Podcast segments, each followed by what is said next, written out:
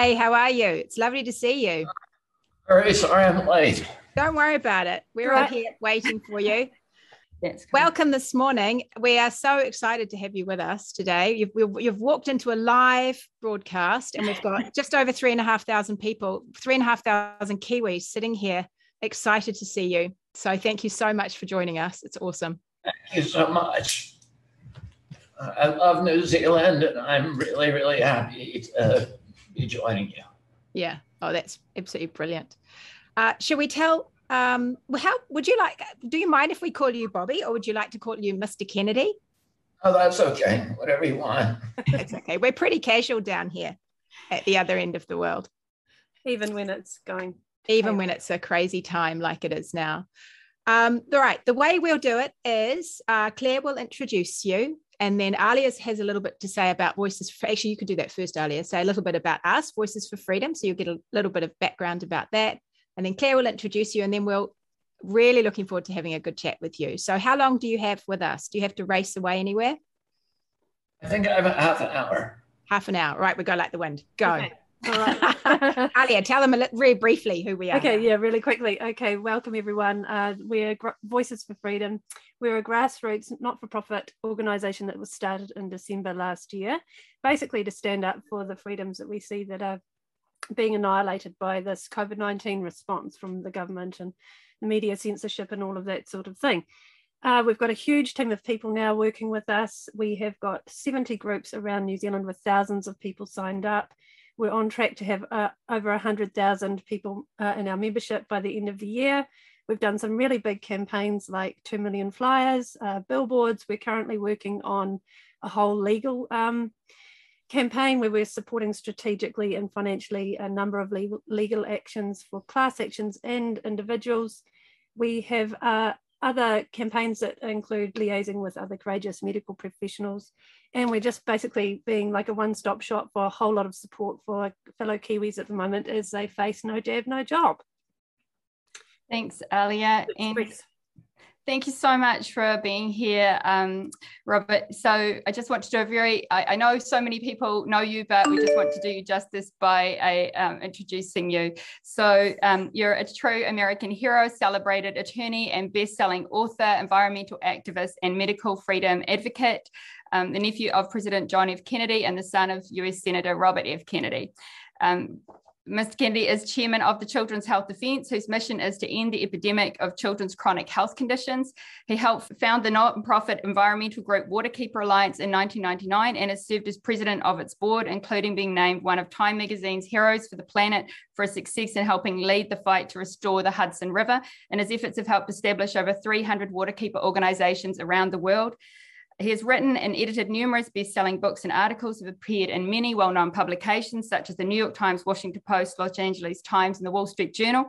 And throughout the COVID 19 pandemic, he has contradicted the mainstream media and is here today to discuss with us the global lockdown, the fear rhetoric, and the propaganda censorship, vaccine development, and of course, the roles played by Anthony Fauci in particular um, is told in the recent um, released book, or understand it's just about to be released, um, The Real uh, Anthony Fauci. So just really grateful um, and look forward to hearing so much more. Thank you. Very much. So has the book actually been, this book has been released or we weren't sure, is it still on pre-order and we know we need to tell people? Uh, uh, it's pre-ordered. I think the release date is the 15th. It should be in all the stores on the 15th, and um, but it sold a lot of copies already. We have a ton of pre-orders. We're trying to drive it onto all the international bestseller lists because it makes it um, more difficult for them to ignore us, for the bad guys and the, you know, all these corrupted institutions of our former democracies. Um, to, to ignore us. I, all of the proceeds from the book go back to Children's Health Defense to continue the legal battles that we're doing all over the world and the communication and all the other stuff that we do. So mm. uh, I would urge all the Kiwis to get your Christmas present now um, and, uh, and buy some copies and help us drive this on all the international bestseller lists. That'd be fantastic. And it's called The Real Anthony Fauci. Do you want to give us a little a little sneak into what is inside? Well, you know Anthony Fauci played the leading role of kind of of driving the um, uh, of using the pandemic as a as implementing a militarized response to the pandemic rather than a medical response. I think that's the thing that really has been bewildering to um, to people who uh, who are just shocked. Um, it, it, has been a militarized, monetized response. And what I was able to find out in the book, you know, Tony Fauci has been, he's the longest serving public health regulator in American history. He's been for over 50 years at the National Institute of Allergic and Infectious Diseases. He has a huge budget. He gives away about 13 times annually the amount that Bill Gates gives away. He has a $6.1 billion budget um, from the US taxpayer, and then he has another 1.6 billion from the military which is why he has to engage in gain of function studies. Mm-hmm. Um, he, he's paid an inordinate amount. He's paid, and mainly about 68% of his funding comes from his military activities from developing essentially bioweapons, which they call dual use research. In other words, there, there's a loophole in the 1972 bioweapons treaty that allows, which forbids any kind of development or handling or transportation of bioweapons. But the loophole is that it allows the development of bioweapons as long as they have a vaccine purpose. And so those are, those experiments are called dual use experiments. And President Obama, a bunch of, of Tony Fauci's little creatures escaped in 2014 and some from other US labs. And 300 scientists signed a petition to President Obama, ask him to ban, ask him to ban this research. They, everybody knows that research has nothing to do with public health. Hmm. It's a pretense. There's nothing that has ever come from that research that has given any benefit to pandemic responses. And everybody knew that you're creating, you're deliberately creating creatures that can that are you're taking wild viruses, flu viruses, coronaviruses, and you're deliberately manipulating them through a series of different uh, techniques in order to make them more pathogenic, more transmissible in humans. You're deliberately developing pandemic superbugs that, if they escape, the trajectory would be out of control. So the leading scientists in the field, Richard Ebright and, and many, many others, and Marc Lipsitch from Harvard, for many years have been complaining about Tony Fauci's, you know, Pandora, Pandora's boxes that he's been creating at all these BSL labs in the United States. And so in 2014, they got Obama to declare moratorium. And instead of stopping the studies, he moved a lot of his research to the Chinese lab to Wuhan, where he conducted those, continued to conduct those experiments in cooperation with the Chinese government, the People's Liberation Army, which controls the Wuhan lab. And they gave him a soft landing because the Chinese were unambiguously creating bioweapons there. And he was funding techniques not only for developing for uh, developing these uh, very very uh, transmissible pathogens, but he was also developing ways to hide human tampering.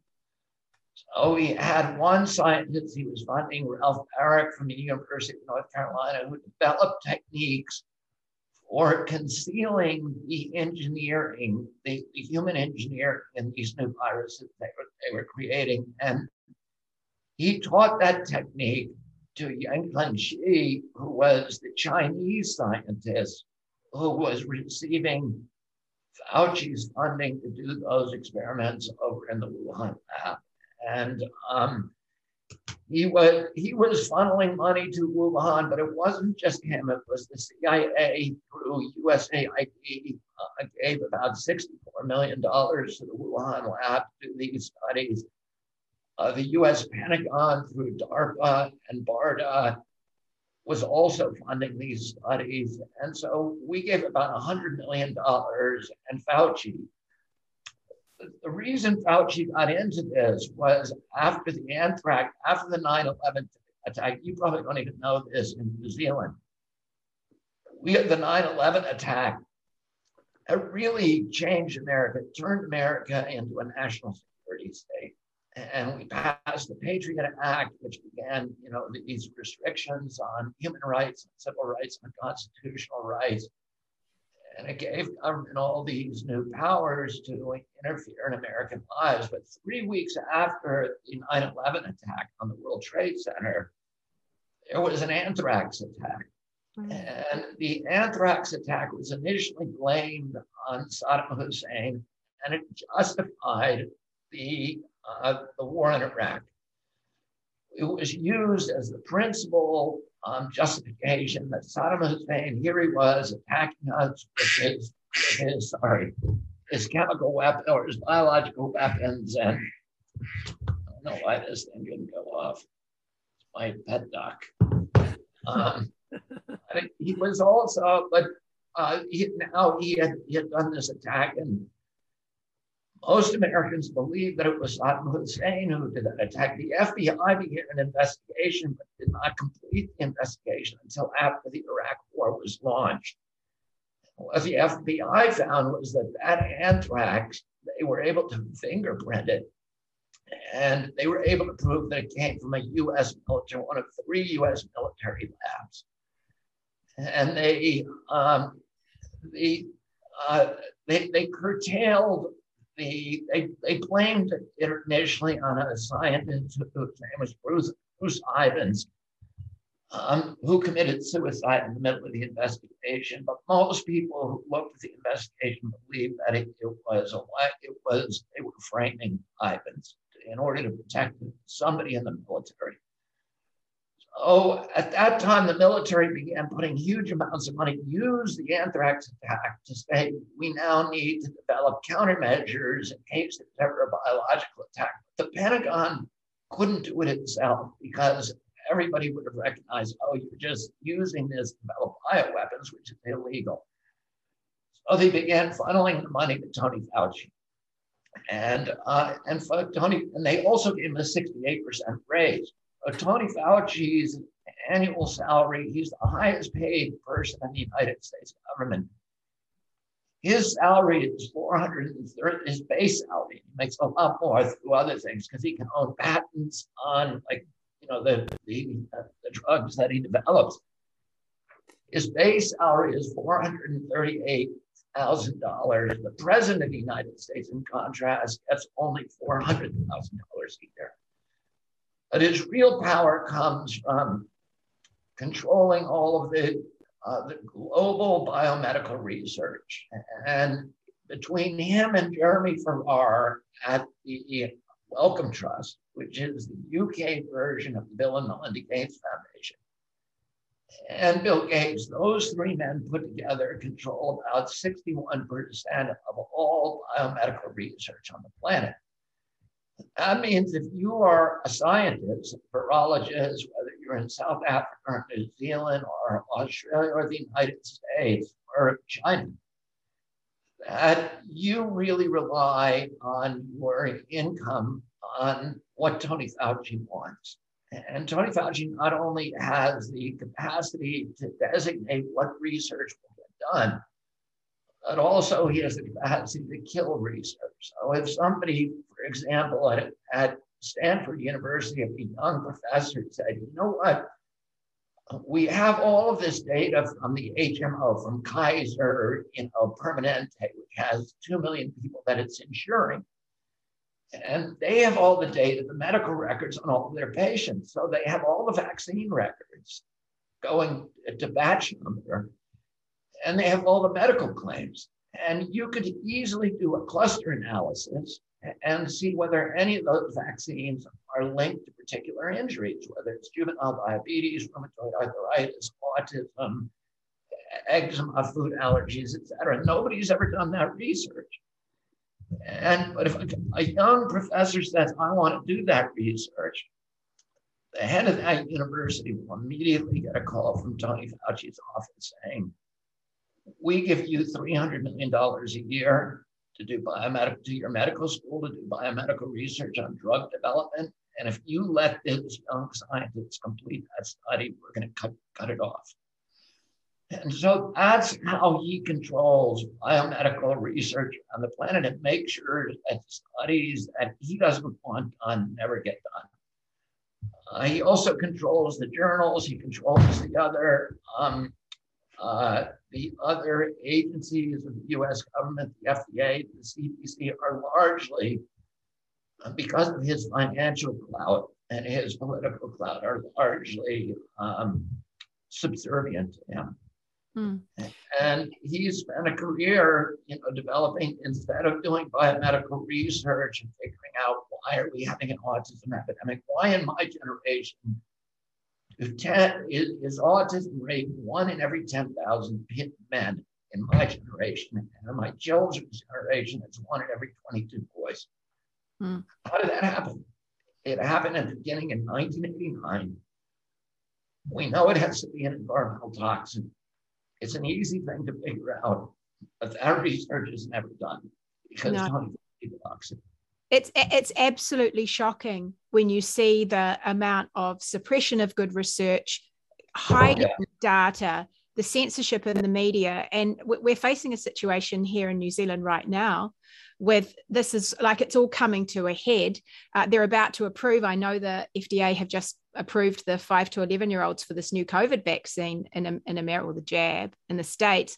We're, we're talking about doing that any day down here too. So it's like the culmination of all of this fraud, corruption, censorship is now about to hit the kids again. Um, uh, and I wonder, I know you'll work hard through this CD, uh, through, through the Children's Health Defence to fight for the kids, but what are your feelings around this potential catastrophe I, well, that I here's, see? Here's what, here's what people should understand. And one of the metrics that CDC and FDA, before they approve a vaccine, they're required by law to look at several metrics. One of those metrics, one of the key metrics, is a it's called an NNTV, number needed to vaccinate. So what that means is how many people do you need to vaccinate in order to save one life? That's a key metric.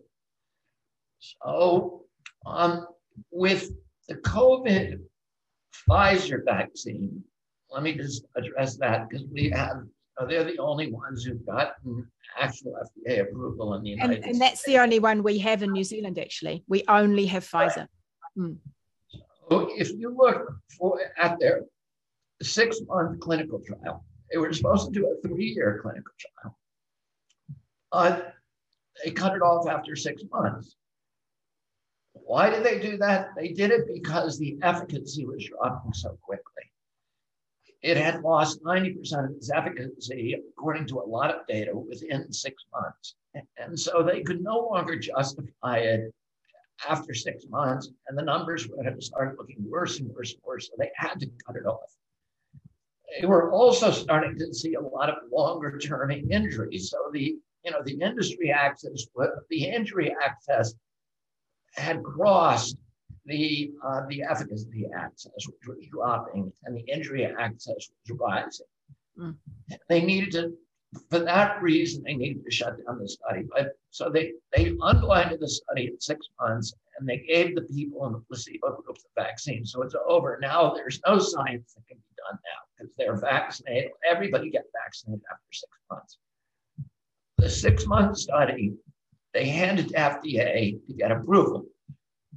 The key metric in that study, and everybody needs to understand, is all cause mortality.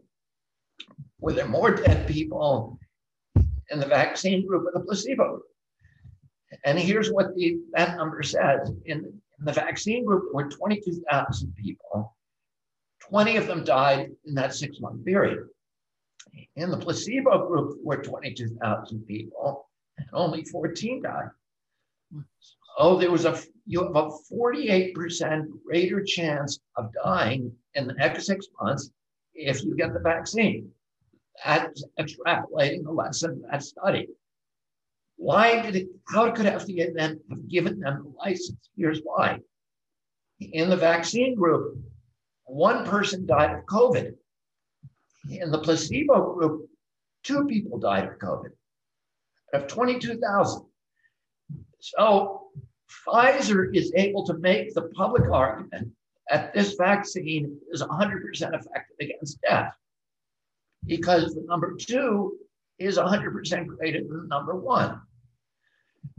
Most people, when they hear that it's 100% effective, most Kiwis, for example, are going to say, oh, if I get the vaccine, I have a 100% chance I'm never getting COVID. Hmm. That's not what it means. What it means is that they have to give 22,000 vaccines to prevent one death from COVID. Now, here's the bad news. Let me put it this way the worst news. Worst news is that in the vaccine group, there were five people who died of heart attacks. And in the placebo group, it was only one person who died of heart attack. So if you get that vaccine, you are five times more likely to have a, a deadly, fatal heart attack within the six months than if you don't. And the vaccine saved one person, one life over six months in every 22,000 from COVID. But it kills four people from heart attacks. So for every one life saved from COVID, you have to kill four people from heart attacks. So it makes no sense to give that vaccine to anybody. Or, you know, maybe some certain people may benefit from that vaccine, but it would be a very rare cohort. And one of the cohorts you know is not going to get is not going to get any benefit are children. Reason for that is that children, healthy children, do not die from COVID. In fact, the Lancet did a study and where they, the Lancet could not find any healthy child anywhere in the globe that has died from COVID. There are, I think, in England, 25 deaths among children from COVID, PCR confirmed. And but all, and in the United States, maybe three or 400 over the entire pandemic. But the kids who died were all kids who had really catastrophic comorbidities like extreme obesity, um, diabetes, uh, asthma, anaphylaxis, and oftentimes a whole a constellation of comorbidities. But for a healthy child, there's no reason to give them the vaccine. There's no justification. And you know, there's a guy called Toby Rogers who attempted to do a calculation on the NNTV, the number needed to vaccinate children under 11. And the companies, CDC did not, for the first time, did not request that number. And it's required by law to understand that number. And FDA did the same. FDA approved the vaccine without saying for kids, without asking for that number. How many kids do you need to vaccinate to save one life? And the reason they didn't ask for it is because they knew it would be in the hundreds of thousands that number. You're going to need to give hundreds of thousands of vaccines to save one life from COVID. And how many kids are you going to kill by doing it? Mm. That's a question that you know is a very scary question for vaccine company, and even scarier for the public. Mm. And that's you know, so uh, to me, I don't I don't tell anybody don't get the vaccine, do get the vaccine. I don't give advice like that. I would say this that it is criminal to give this to healthy children. Criminal.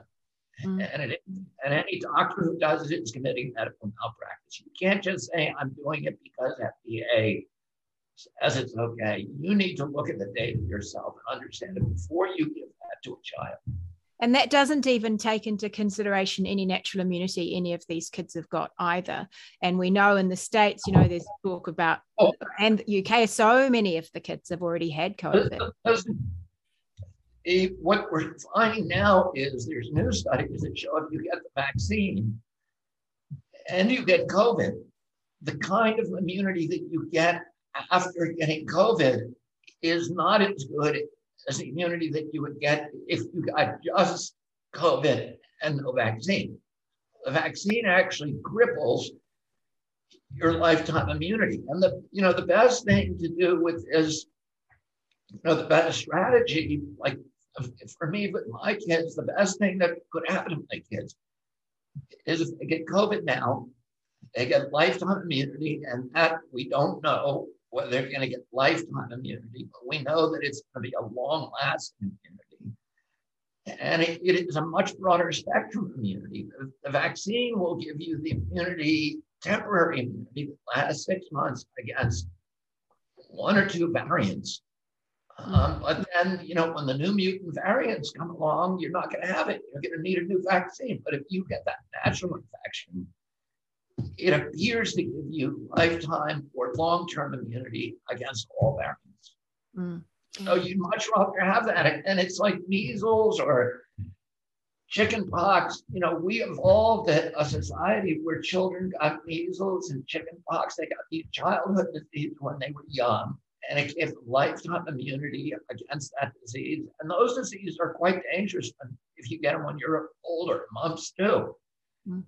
But if you get them when you're young, they're essentially harmless. They're rashes. Their, their impacts are subclinical in 99.999% of children. The only kids who get injured by measles or chickenpox historically up till 1963, prior to the vaccines, um, were kids who were severely malnourished. You know, there were 400 kids who died of, of measles in 1963, the year before they introduced the vaccine. Almost all of them were black children from Mississippi Delta. Many of them had um, intellectual disabilities. You know, they had they were malnourished kids. They had no vitamin A, and that's what kills you from measles. A healthy child is almost it's virtually always a, sub, subclinical rash that is harmless we're, we're facing a situation here in New Zealand, like a, a lot of places around the world, where our, these vaccine passports are on the horizon. So now these kids presumably will be scooped up into this too. And unless they've had their vaccine, the vaccine for the COVID, they won't be eligible to go into the general society. And I don't know if you heard our Prime Minister speaking just last week, I think it was, talking about how we're going to have two classes of people in New Zealand now. She thinks that's totally fine, the vaccinated and the unvaccinated. And they're also talking about protecting the vaccinated from the unvaccinated. This is a huge departure from anything that we've known here in New Zealand, and certainly uh, most of the Western world have experienced. Um, it's very, it's just terrifying, actually, the prospect that we're not only going to jab all these kids, but now we're going to exclude them from mm. life. Uh, yeah it's quite mental. Oh, we're seeing that all over the world. We're seeing this, you know, this, uh, and, I, and I'll tell you why. In the United States, there's this huge drive to vaccinate children. And it's incomprehensible that you say, are we really about public health? That's not what's happening. The way the law works in the United States is that if you have an EUA vaccine, which most, all of them are up till now, emergency use authorization, you get immunity from liability under the PREP Act and the CARES Act. So the companies have no liability, no matter how badly grievous your injury, no matter how reckless their conduct, no matter how um, negligent they were, you cannot sue that company. And, and so, but if the vaccine gets approved for adults, under the law, once approved vaccine, the companies will have liability. The only way to escape liability is if you get your vaccine approved for children. Because if it's recommended for children, it comes then under the, the Vaccine Act and it gets immunity from liability because all childhood vaccines are protected and are immune from liability, not only for children, but for adults. But in order to get the, the immunity from adults, you have to mandate it for children. And that's why they're, they're doing this drive in the United States, uh, not because they're trying to protect children from from COVID, but because they're trying to protect the vaccine companies from lawsuits. Hmm.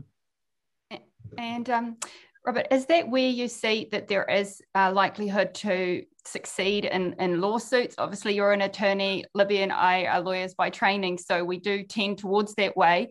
But um, often here in New Zealand, the law just simply has changed if you're successful on the point. Um, so that was one question about the law and your background there. And then also, we were so many of us inspired to see you speak in Germany.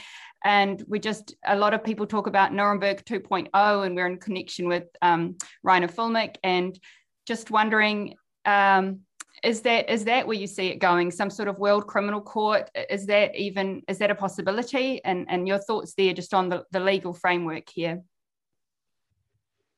well, I, you know, I don't see that on the horizon right now. I think these people have committed crimes against humanity, and um, you know, maybe some point if there's a huge political turnaround, and if we win this battle, which I'm hoping we will, um, we will get a criminal court, and I would welcome that. I think you know we need to change the pharmaceutical paradigm completely, mm.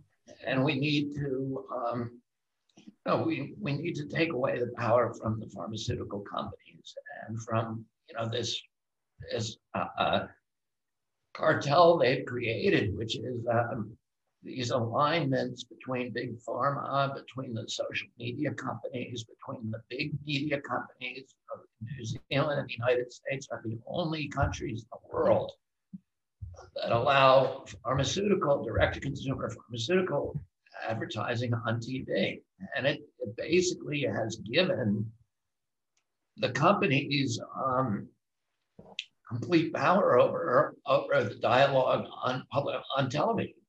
I have it on my, I just, opened a TikTok account because I heard that TikTok is, is the only social media that is not censoring. And so I, I opened a couple days ago a, a TikTok account and you know, you're putting these three minute videos on it. We'll see how long it lasts. But the first video that I put up on TikTok is a video that shows all of the news, the major newscasters like Anderson Cooper, you know, and Erin Burnett and Wes, uh, all of the, the major newscasters in the United States um, with a logo on them saying brought to you by Pfizer. Pfizer, you know, Anderson Cooper gets a $12 million annual salary. And probably 10 million of that is coming from Pfizer and the other three big pharmaceutical companies. So we know who his boss is. Mm-hmm. And you know, we, we can't afford to have that. We need a public dialogue that is real, that's serving democracy and not corporate profit taking and corporate power. You have this cartel that is the mainstream media that you know, is now there's a transfer in wealth uh, from pharmaceutical companies to the media outlets of $9.6 billion a year. And, you know, they own the news. Um, the social media companies that are also all entangled with the pharmaceutical companies. Uh, Google is now a vaccine company, it has three separate uh, subsidiaries of Verily, its parent company that are making vaccines, including COVID vaccines, and it's partnered with all of the big, has a $760 million partnership with, um, with Glaxo and all the other companies. So they're not, Google is uh, fixing its search engine to serve the pharmaceutical companies rather than information and democracy. And, and you have the intelligence agencies and you have the captive agencies within our government, the health agencies that are also part of this, uh, this, this very, very sinister cabal. And we, you know, it's going to take more than just uh, a couple of lawsuits to bring them to justice. We need to completely change the institutional cultures. I think what Reiner Fuellmich is doing it's just saying these people need to try, be tried criminally is um, is you know we need a Nuremberg trial for the people who are committing these crimes against democracy and against humanity. Mm. I, I think you're right though. This total change of institutions, everything appears to be starting to explode, even if people can't see that happening. Um, we have a double whammy here with our media because they're not only uh, some of our bigger channels haven't only been bought by the Discovery Channel, which has du- dubious connections, uh, but our government also substantially funds the um, networks. So they've had millions and tens and millions of dollars in the last year to, to spout their message, really. I mean, they're just paid off. It's, and it's both. And we have a left wing government here. I mean, I think that's something else interesting. We don't have the strong political divide like you do in the States. Um, where people hang to the right or hang to the left. But our left government that you would expect to be talking about freedoms and uh, rights for people and looking after everyone properly, not this fake kindness we hear, uh, they've left us. It's become it's it's it's overbearing the uh, legislation that they're rushing through, the dominance in the media. It's I, I'm wondering i know you're having quite a pushback from the right which is i mean it's all very muddled now this whole left right thing but what our big pushback is from the left in our country and i you know consider myself politically part of the left. I have been my whole life. Yeah. But you know to me that you know the the the um the Democratic Party has completely lost faith in democracy. And um, and I this happened over a, long period of time and included, you know, the, the, election of George Bush and the election of Donald Trump, where people on the left just said the American people can no longer be trusted. And now they've gone to the length where they're saying we have to censor information because the the, the demos, the, the public cannot be trusted to have information that we consider dangerous. Mm. But when you get to that point, you've basically said, okay, we no longer believe in democracy. Mm. We need censorship to control uh, the passions of the public, and we cannot give them power. We have to take away their power and we have to take away their information because they'll misuse it. They can't be trusted to have true truth. And so the truth, the, the information that they get needs to be spoon fed. Once you get to that point, you know, where does it end? I mean, we know where it ends because we had these lessons as a kid. We all had to read Kafka and we had to read George Orwell and we had to read Aldous Huxley and we had to read Frank Herbert and Robert Heinlein, you know, uh, uh, Fahrenheit uh, 457. I think it was 457. But anyway, it was, you know, all of those are parables about what happens in a society when they begin to tolerate, when the society begins to tolerate censorship. Mm. It's always has a bad ending. And, and by the way, is there any society in the world, or, or is there any occasion in, in history of the world when the people who were censoring speech were the good guys? You know, I, I cannot think of any instance, and it's shocking to me. People I've respected all my life, Noam Chomsky, who is the icon of the left, who is leading the battle, Naomi Klein, who you know who is has been one of my favorite writers my whole life, who is now you know these uh, icons of the left are now the most outspoken uh, voices of censorship and oppression of human rights and constitutional rights. Let me just tell you what happened in our country very briefly. Mm. What the, the, the founders, the framers of the Constitution, James Madison, John Adams, um, and Jefferson, were all very clear that we need to put the First Amendment, we need to put freedom of speech and expression in the First Amendment because all the other amendments depend on it. Once government can control speech, it has license for any kind of atrocity it wants to commit including the, the obliteration, the, you know, the demolition of, of democracy. And, uh, and what we've seen this year is just a coup d'etat against democracy. Um, and so they, they, they put freedom of speech in the First Amendment. And that was the first one to go. They started censoring us from the beginning of this pandemic. And what's the next thing? They went after religious freedom. They closed every church in our country for a year. Mm. And, you know, and they kept the liquor stores open as essential businesses. Oh, it's fine with me to keep the liquor stores open, but the liquor stores are not in the Constitution. The churches are. They got, and by the way, there is no pandemic exception in the United States Constitution. And it's not because that generation didn't know about pandemics during our revolution against 1777 uh, against England. We had two pandemics that ran through the United States Army, through Washington's Army. The Army of New Zealand had, uh, New England had a terrible uh, smallpox pandemic. It disabled the Army and brought them to a standstill for months the Southern armies, the armies of Virginia, had a malaria epidemic. And so they knew the framers, when it came time for them to write the Constitution, they knew all about pandemics. They didn't put it in the United States Constitution. And the next thing they went after was property rights. They closed every business for a year. Our country said, our Constitution says, you cannot interfere with anybody's business in this country without paying them uh, due, due pro- first of all, without due process, which means you give them a hearing, and then just compensation at the end of the hearing. You got to pay them whatever they lost. None of that happened. They got rid of jury trials. They, you know, which is the Seventh Amendment and the Sixth Amendment.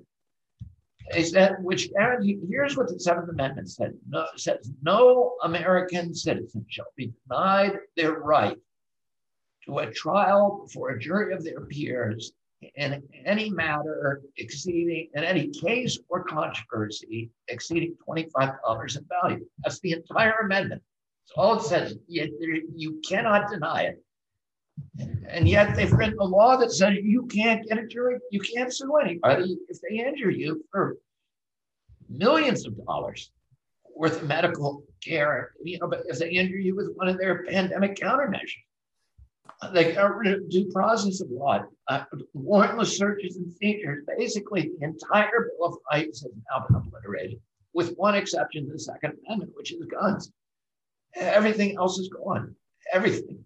It's really quite extraordinary. It's very easy to feel gagged. It's really easy to feel that you're powerless and that all of these crazy things are happening. And it's, I, uh, you know, I pe- people just feel like that what do we do what do we even do we, we tried to put some ads in the paper down here just about freedom of speech we booked them out cost thousands tens of thousands of dollars that we'd arranged it was only about freedom of speech and they were pulled at the very last minute because we apparently are dangerous people. Um, it's very hard to get the word out. We're doing webinars like this, we're, we're doing leaflet drops, we have local groups, but how are you find how I, I, know you've got the defender which is an amazing uh, online magazine that you've put together but how else do we get get the word out to people and how do we change their minds? How do we open their eyes to all this?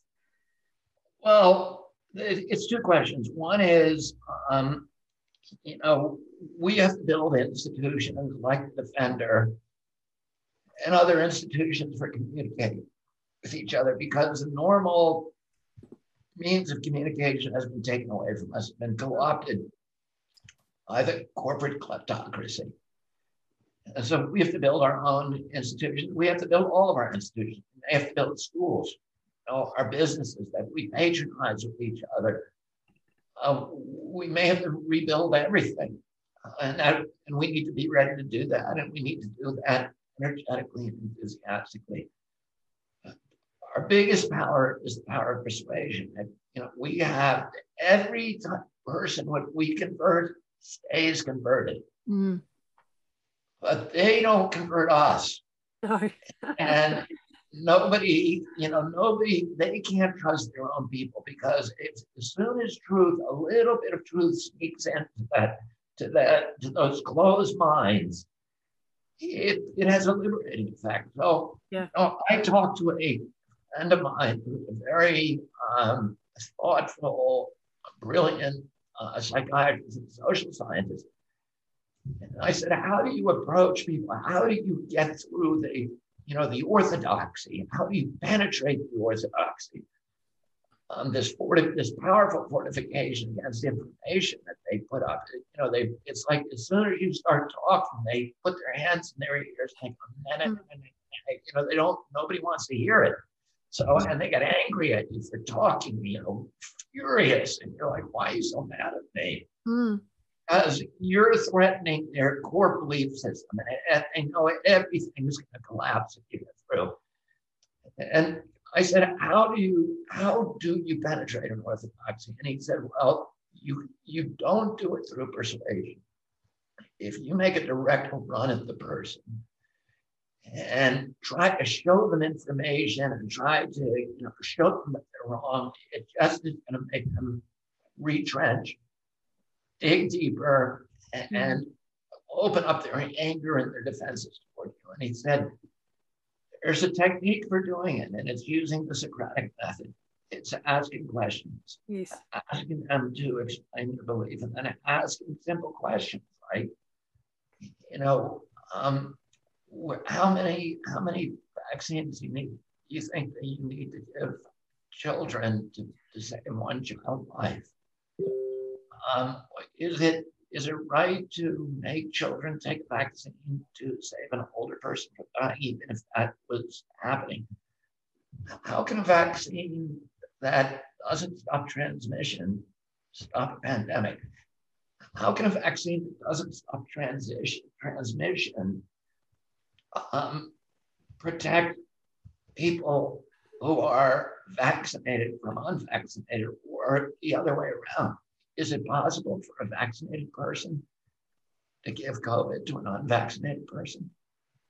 Of course, we know it is, but they don't know that. No. And then, and, it, and to approach them with questions. And because all you're trying to do is to get them to start thinking, stop reacting, and to start thinking. Mm-hmm. And you need to approach them from a, from a direction that they don't consider threatening. And what I would say, you know, if people ask you what to do, I'd say every day, everybody in your movement has to record one civil disobedience. What does that mean? You go into a store and say, if you make me with that mask, I'm never coming in here again. And I'm going to tell my friends not to come in here. You give a business card, you know, we, we print out these cards at CHD that have vaccine side effects or little bits of information on them. And you see a mom, you know, rolling a stroller down the street, hand her one of those cards, put them up on the bulletin boards, put them up in a, you know, the men's room or the ladies' room people can see them and do those kind of, you know, do at least one civil disobedience every day, and then try to open a conversation with another person every day just by asking them one of those questions and see what happens. Because if you convert one person, that person, it, it moves like a virus. Mm. But we have what we have. we, that's the virus we have, the very, very dangerous virus that we actually have, which is truth. Mm know, mm. and we want it to spread virally. And the way that you do that is not with a direct approach because the armor goes up, but with an indirect approach, which is the soft underbelly of, you know, of, um, of the orthodoxy. Mm.